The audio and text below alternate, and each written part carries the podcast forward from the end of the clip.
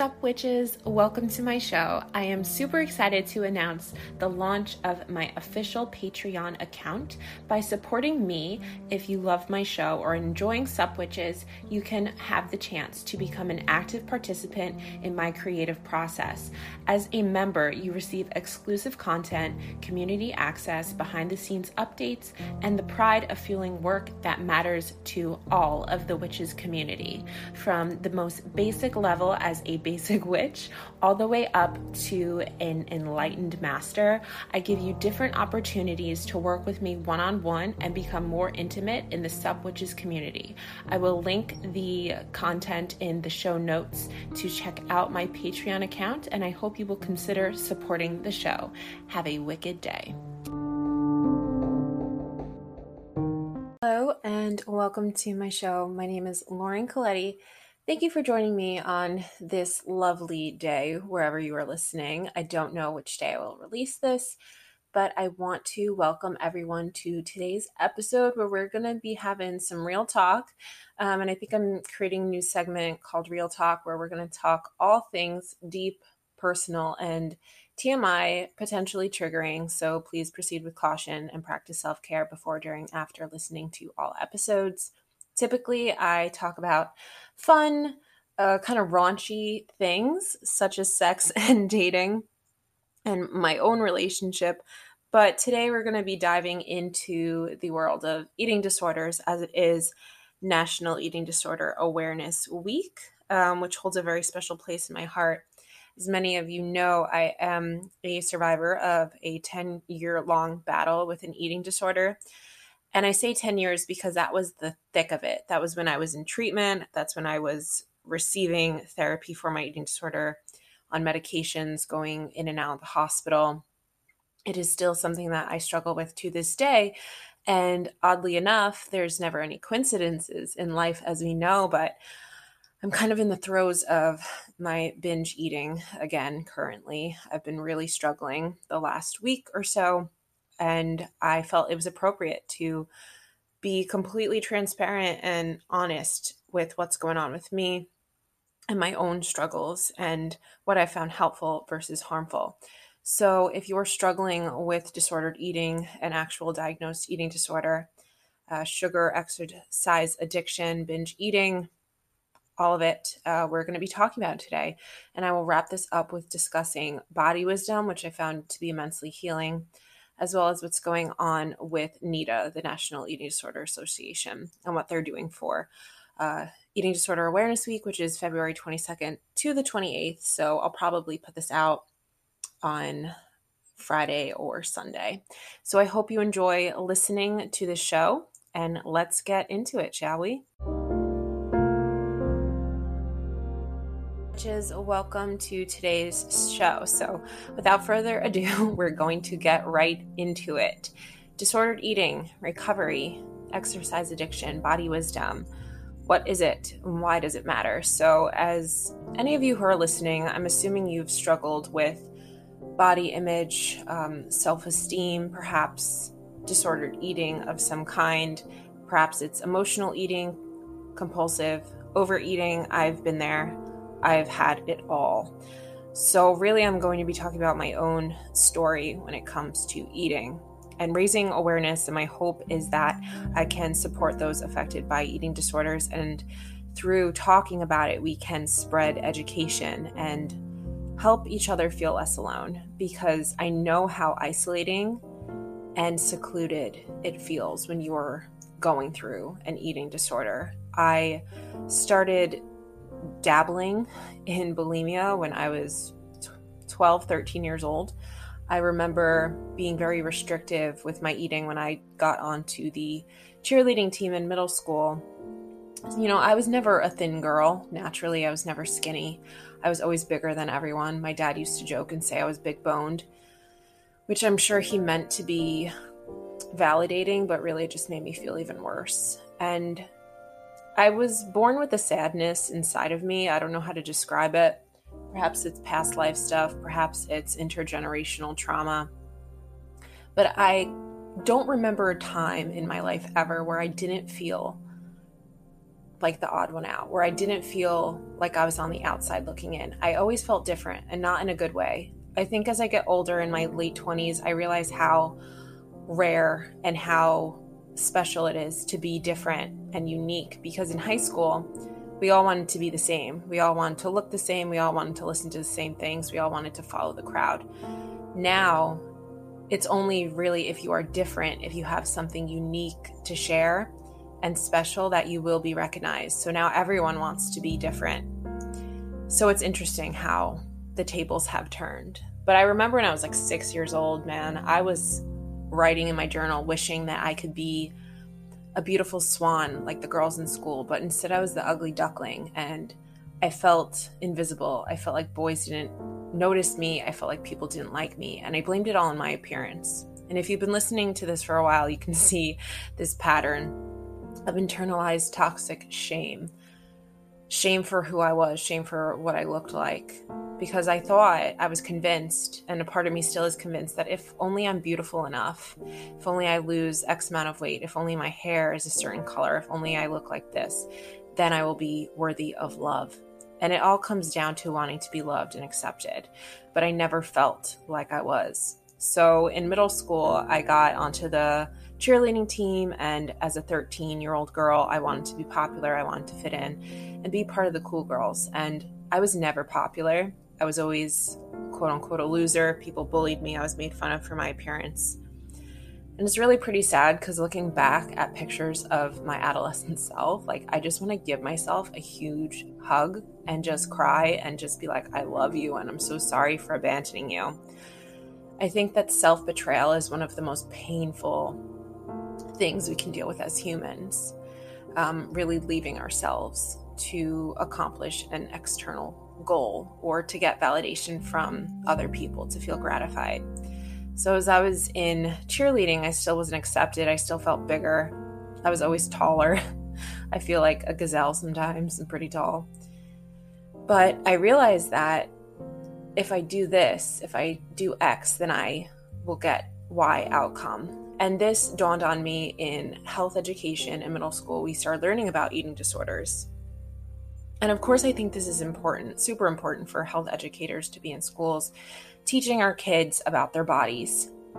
But instead of being used as like a warning, I gathered that information about eating disorders to my advantage at the time. I didn't know about anorexia, I didn't know about bulimia. Back then, binge eating wasn't taken seriously, it wasn't acknowledged. Um, so I thought, okay, so if I don't eat, I'll lose weight and I'll be skinny because that's what the girl in the video in health class did. Or if I make myself vomit, then that will mean I can eat whatever I want. So I took that into account and I started researching eating disorders. I don't think we really had YouTube back then, so I don't know what I did. Maybe I went to the library because laptops weren't really a thing back in like 2005. So I started dabbling in the world of disordered eating as young as like seventh or eighth grade. And I remember going to the school psychologist because I've always been a sensitive person. I always had a very strong inner voice and my inner wisdom, my intuition, possibly um, my spirit guides. I've always been uh, tapped into the other side, were telling me I needed help. So I go to the school psychologist, and she tells me I have an eating disorder. And I remember telling a girl on the cheerleading team, because I was super young, you know, I didn't know about gossip and well, world word spread like wildfire, my friends. Like she told everyone on the cheerleading team that I had an eating disorder. But at that time, I kind of wore it as a badge of honor. I was kind of proud of myself that it's so warped, you know, when you have an eating disorder. It's a liar and it's very manipulative and convincing. So that eating disorder voice gets so loud and it was telling me I was special because I could refrain from eating food. And it was really proud of me. And I remember when I, was never diagnosed anore- with anorexia, um, I more so had bulimia, where I would go through periods of restricting my food. And I remember those moments where I would restrict my food and I wouldn't eat, and I would be kind of like a self righteous bitch where I would look at other people eating and kind of be like, oh, how pathetic. They have zero self control. Look at me with all of this self control. And I truly thought that not eating, that restricting was a sign of strength because I was not giving into my urges, not giving into my hunger. And it just got worse over the years um, when I was in ninth grade, I started putting my finger down my throat. And during this time, I was going through a lot of distress and turmoil and chaos at home. My dad was dying, um, he had cancer, and I was being bullied. I started self harming, and I truly believe that eating disorders not only are they an addiction, but they are a way of harming ourselves and taking out that self hatred on ourselves.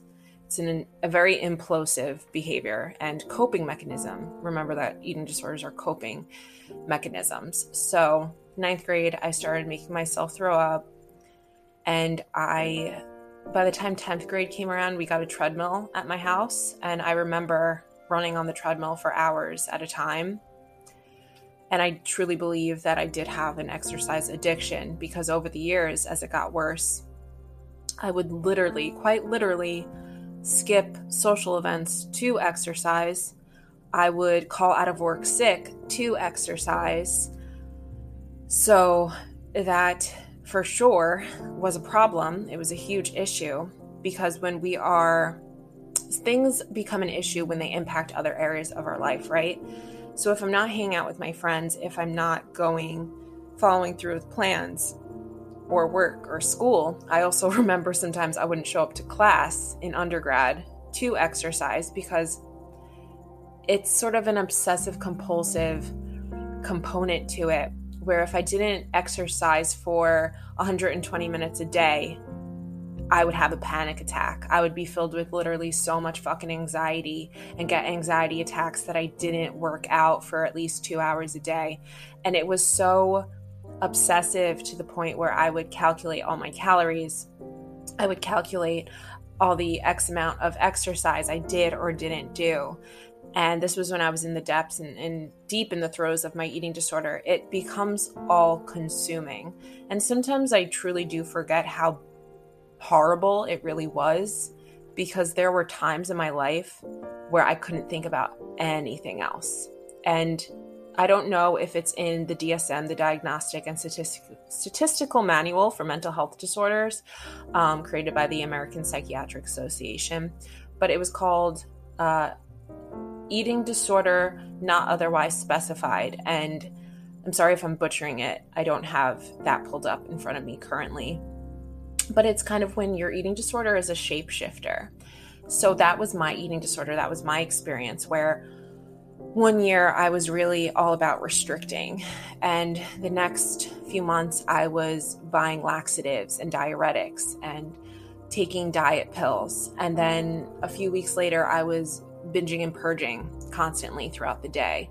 Um, and there's such a fucking shame aspect. It's all about shame when it comes to eating disorders because if your eating disorder doesn't look a particular type of way, you can beat yourself over the head constantly because I remember I went to treatment for my eating disorder two or three times and I was in a support group, which I highly suggest. But man, how competitive eating disorders are. Because let me tell you, the bulimics would be jealous of the girls with anorexia, and the girls with anorexia would be jealous of the girls with bulimia. And no one would be jealous of the people with binge eating disorder. Because I remember thinking, oh, I wish I could just starve myself better. Like, what? And this wasn't me talking, this was my eating disorder talking. It's so consuming, it takes over you, and they are so competitive because you can't even get your eating disorder right. You're not even good at your eating disorder in your eating disorder mind. And how sad is that? So it was super hard. And I take for granted sometimes that I don't feel like I have an eating disorder anymore. As I started out in the beginning of this episode, lately in the last week or so, I've been dealing a lot with emotional eating, binge eating in particular, which I struggled with for a few years, where I wasn't purging anymore. I wasn't doing the chew and spit technique, which I used to do often, where I'd chew my food and then spit it out in order to try to conserve some calories and get the pleasure from eating the food. It's just so twisted. Um, but binge eating is something that I've really experienced pretty severely, where you feel completely out of control and you feel like kind of on autopilot as if someone took over your body and you're just watching from the outside. Um, binge eating is like consuming unusually large amount of food in one sitting often or multiple sittings and feeling like you have zero say. You feel out of control. You make yourself quite literally sick to the point where you don't feel good. You don't want any more food. You don't understand why you're even doing this, but you keep doing it. That's what binge eating is. And so many people have binge eating patterns or behaviors. And everyone, nearly everyone, overeats from time to time. But binge eating is a disorder and it's more than overeating. Um, you feel so much shame and guilt after, and it just perpetuates the cycle. And for me, I believe that a large part of it is due to sugar addiction because sugar is immensely addicting. Um, I think I read that it's as addicting as cocaine. And when I start eating sugar, man, I am hooked. It's a psychological as much as it is a physiological response. And I don't, for me at least, think that a lot of my binge eating is due to emotional coping, although there is a component. But if you're so hooked on sugar, no matter what you're feeling, your body is going to want more sugar. So I could be having a really great day, super happy, super preoccupied, yet I'm still thinking about that sugar. It's because it's a physical addiction. So it starts off for me as emotional eating, and then my body quite literally becomes hooked and addicted to that dopamine uh, um, response that I'm getting with eating large amounts of food. That is just a nasty ass cycle. And if you feel like you have disordered eating, you're not alone because so many people do. And the biggest eating disorder is binge eating disorder, but the most deadly eating disorder is anorexia. So for me, somewhere in the middle with bulimia, I have a lot of things that I had to deal with as a consequence because of my bulimia. Um, my enamel on my teeth is all gone. Um, there's something called esophageal vagus, vaguses. I don't know how to pronounce it, but it's where you're throwing up constantly your stomach. It's just your internal organs really take a beating.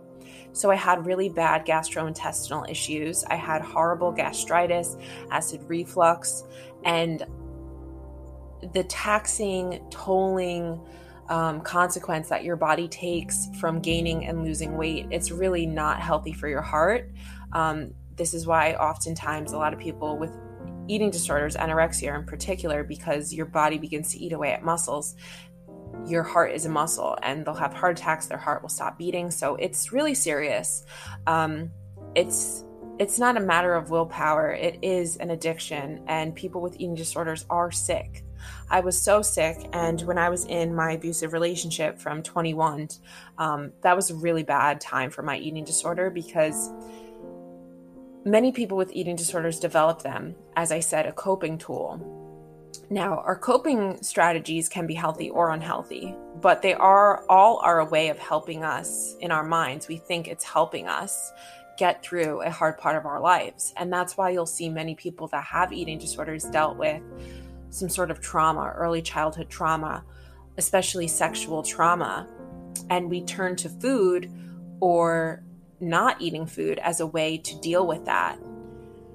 So there's so much that goes into um, people that are overweight and are survivors of sexual trauma will often feel as if their fat, their extra weight, is protecting them from being attacked from outside perpetrators.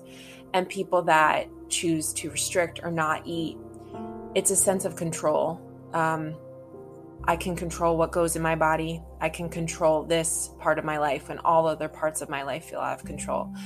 And I'd say my eating disorder was worse the worst when I was a teenager and in my early 20s because so much of my life felt out of control. I was thinking about food 24 7. I was weighing myself three to five times a day. As someone that's recovery and recovery from an eating disorder, please throw out your scale. Don't even weigh yourself once a week, honey. Please fucking throw it out. Um, it's one thing to be healthy, it's another thing to oh to justify it as I want to make sure I'm being healthy and then just using it as an excuse to see if your numbers are on point, to see if you're eating enough or you have to exercise more. Because for me, there's no number on the scale that could ever make me feel good.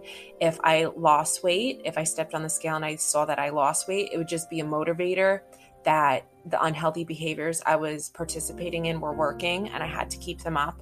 And if I didn't lose weight, or if I gained weight, God forbid, I would feel like a total failure.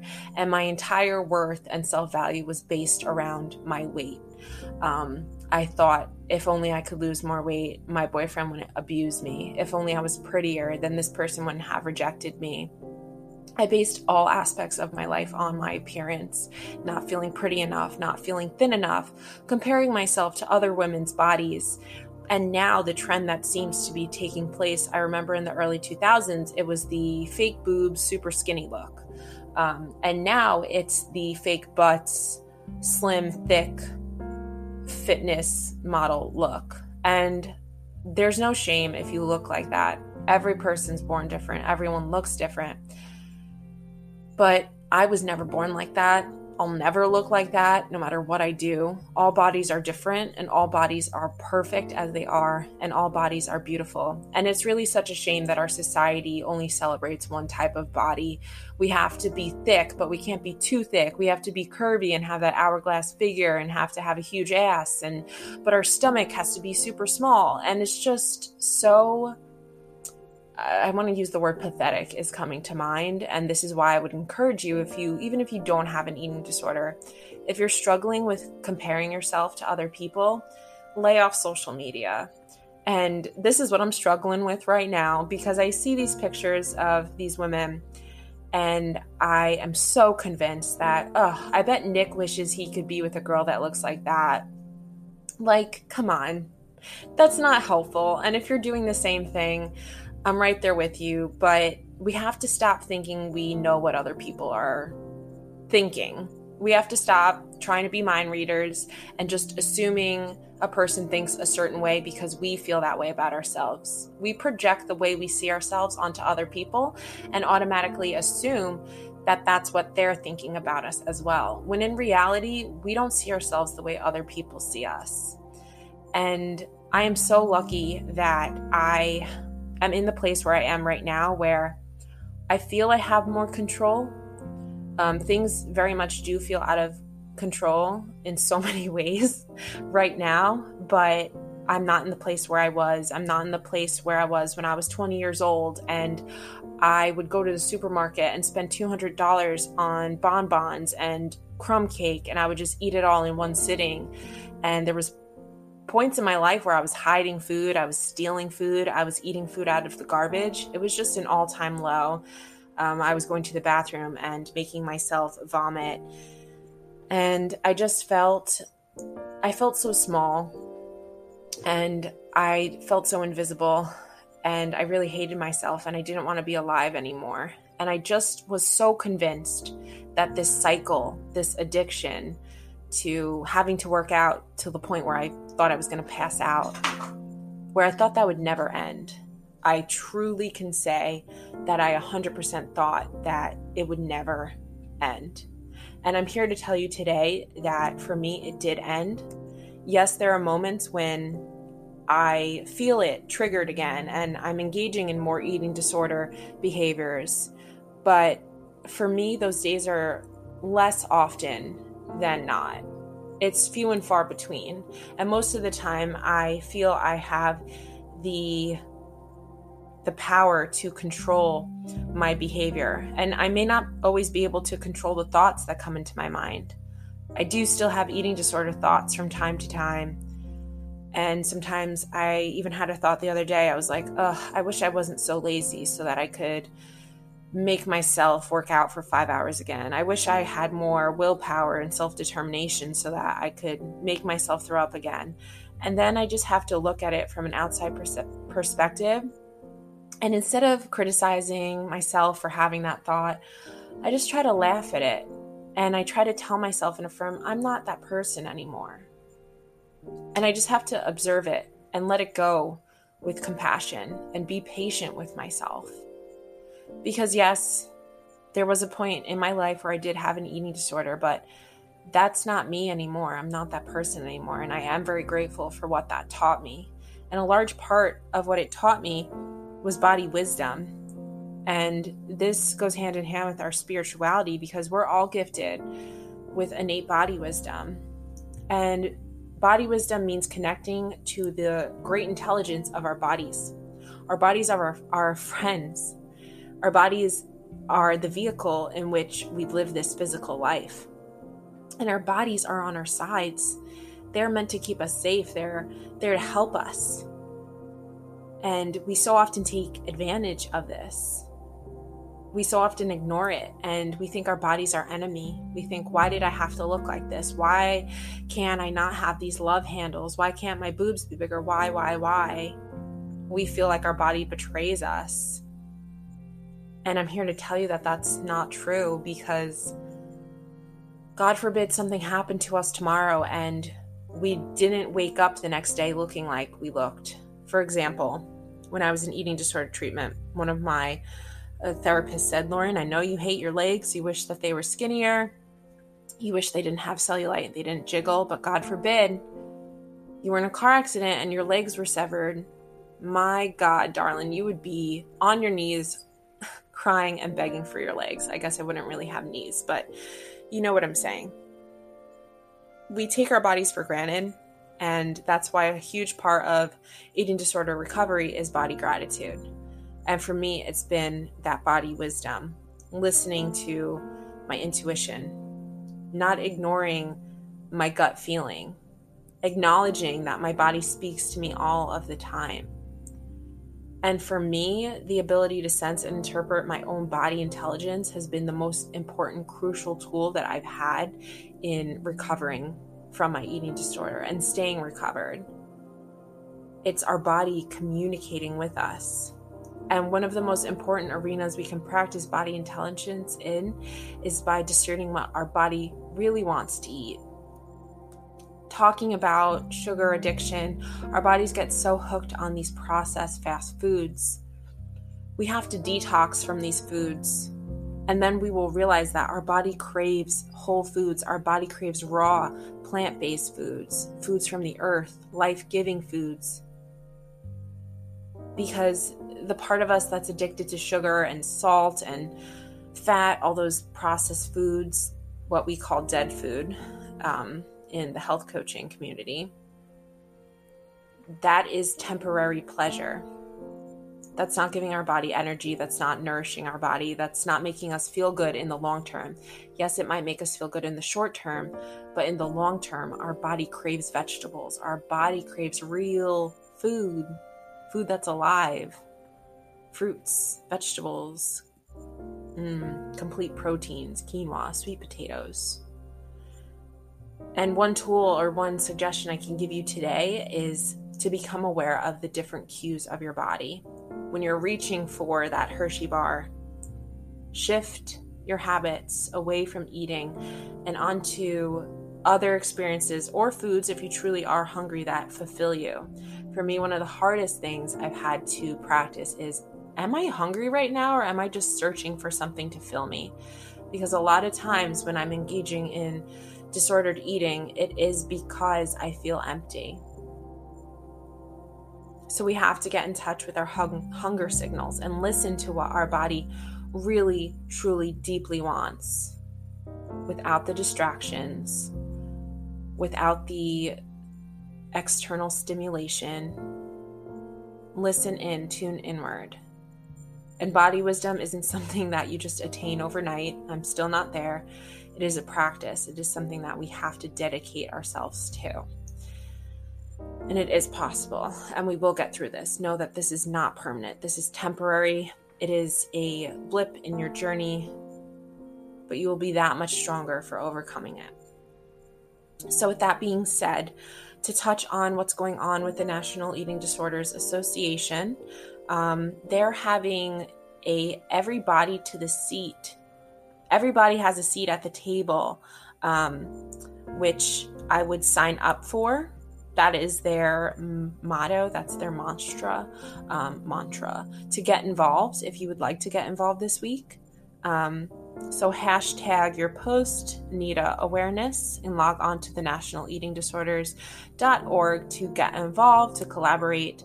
Um, if you need to get screened or contact the helpline, if you know or love someone that is going through or has symptoms of an eating disorder, um, which can, if they have a constant rumination or perseveration obsession with their weight, what they look like, um, then please go on to the nationaleatingdisorder.org um, and you can contact the helpline and get resources in your community.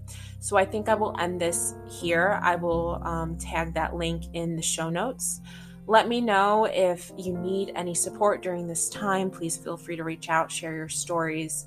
Um, and let me know if this helped or resonated with you in any way. Uh, my strong warrior, it is okay. It is not your fault. It is all a learning curve and it's all part of your story. So, thank you so much for listening. If you enjoyed this episode, please like, rate, subscribe, share. Check out my Patreon. I also have a website coming for you to learn how to work with me um, with blogs and my social media links and all that good stuff. Once again, thanks so much for listening, and I hope you have a wicked day.